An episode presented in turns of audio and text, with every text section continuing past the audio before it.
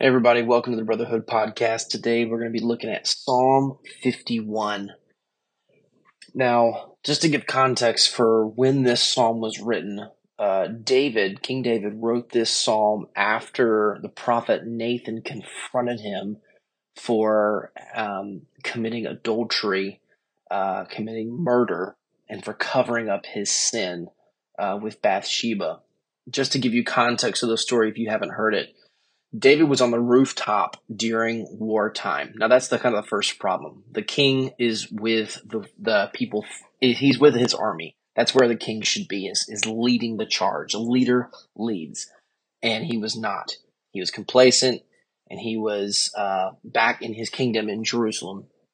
He's on his rooftop, and he sees a beautiful woman bathing.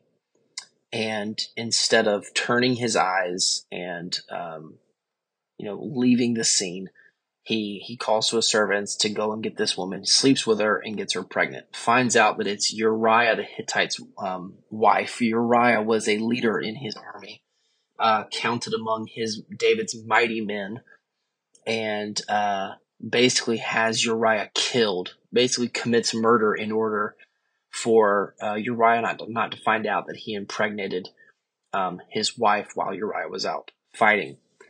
And then on top of that, uh, he is it, it, while he's doing that, he's covering up his sin so that no one would find out.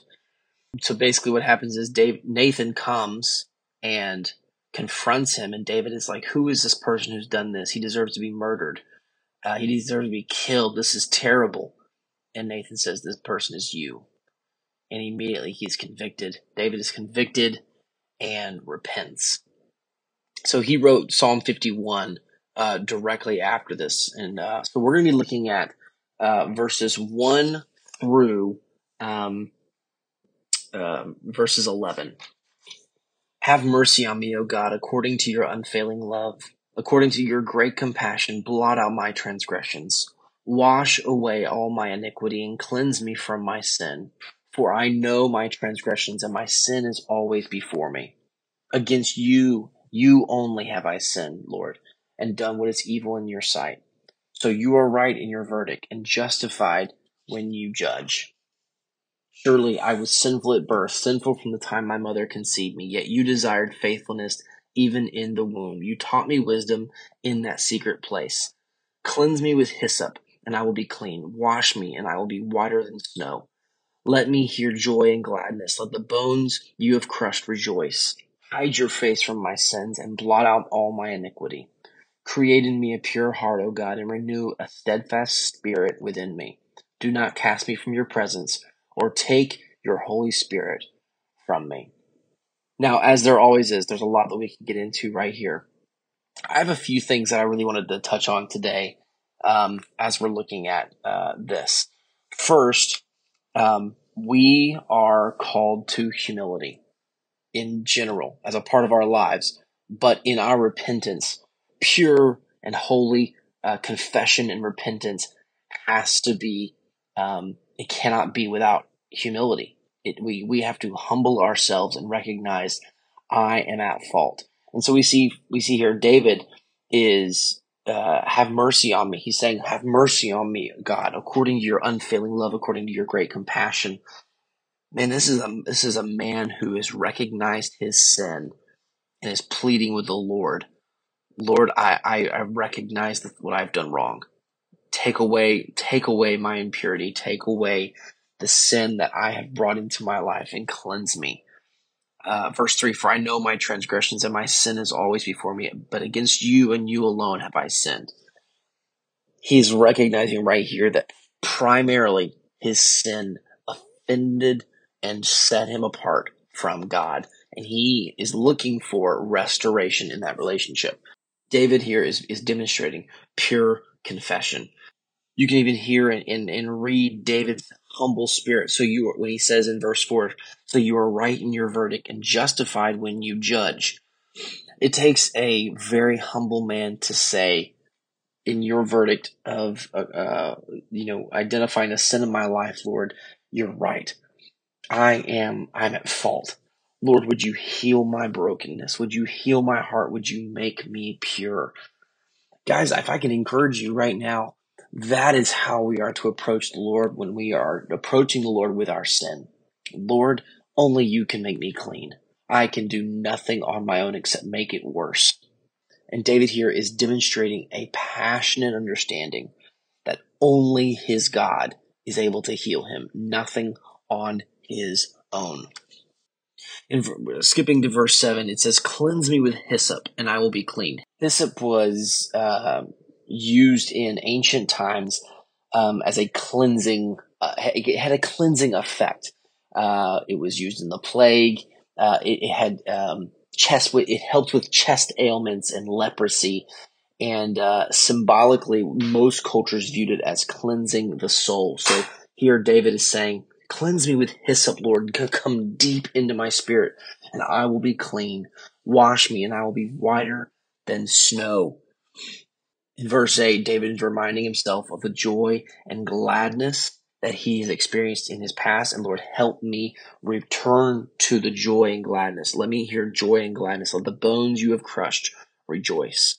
Hide your face from my sins and blot out my iniquity. Right here again, David is reiterating that he is recognizing the sin in his life, his actions are wrong, and that God can heal him and can purify him.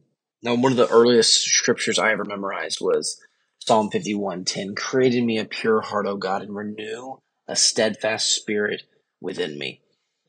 You know, we have to focus on the Lord purifying our hearts, purifying our spirits, because we are born in a with sin nature. Now we have been made clean and made holy, but there are still strongholds in our lives that are rooted in us that we have to get out, that we have to surrender to the Lord and allow Him to do work inside of us. He will renew a steadfast spirit within us. He will, He always will, and He is faithful to do those things.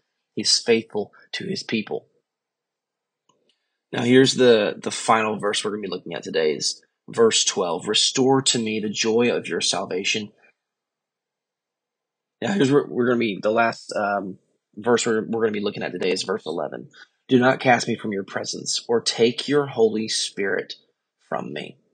If I can be honest, this was the verse that I struggled with the most growing up um, because I applied it directly to my life and the and any sin that I happen to be walking through.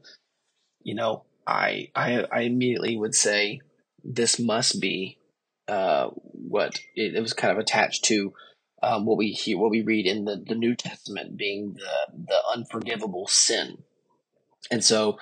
Uh, do not cast me from your presence or take your Holy Spirit from me. Well, therefore, we're in a difficult season where we you know we're in a time where we can't feel the Lord moving in our life. We don't have any an emotional experience anymore. Well, we immediately relate to this verse where it's saying, "Do not cast me from your presence." Well, oh, if I don't feel anything or nothing's happening in my life, therefore I, I must have been cast from the Lord's presence, but I don't know what I did. there was so much fear. I don't know if you've ever related to this before, but this was so real for me. Well, brother, I want to encourage you. This is according to the the first covenant, the Old Testament covenant. We are no longer in this, we are in the new covenant. We are covered by the blood of the Lamb. In the new covenant, the new believer already has a new heart and the promise of the Holy Spirit. So you and I have the promise of the Holy Spirit living inside of us, and the Lord will not take that away. It does not take away our um, our need for restoration and our return to purity and our return to righteousness and allowing the Lord to purify our hearts. But He is not going to remove His Spirit from us. Brother, there are times in our lives where we are wrestling with strongholds, we're wrestling with sins in our life. And we have to be humble to go to the Lord and say, Lord, this one's on me. I have sinned and fallen short of your glory. Lord, I repent and I repent and I ask you to, to purify me. This, uh, I love, I love Psalm 51 because it provides such a humble and contrite heart in David that we as men today can look at and say, this is the type of man I want to be. that when I sin and when I fall short, I will be vulnerable and admit my sin. I would admit my mistakes and go to the Lord and ask Him to renew me. Brother, I hope this was encouraging to you today. I hope that you are um, uplifted and knowing that you can always go to the Lord and He will answer you. He will always respond in, in your in your confession, in your prayer. He is a loving, grace-filled God who loves his children. If this is the first time you've ever heard the Brotherhood podcast, be sure to subscribe and send it to a friend that might be, need to be encouraged today. And we'll see you next week.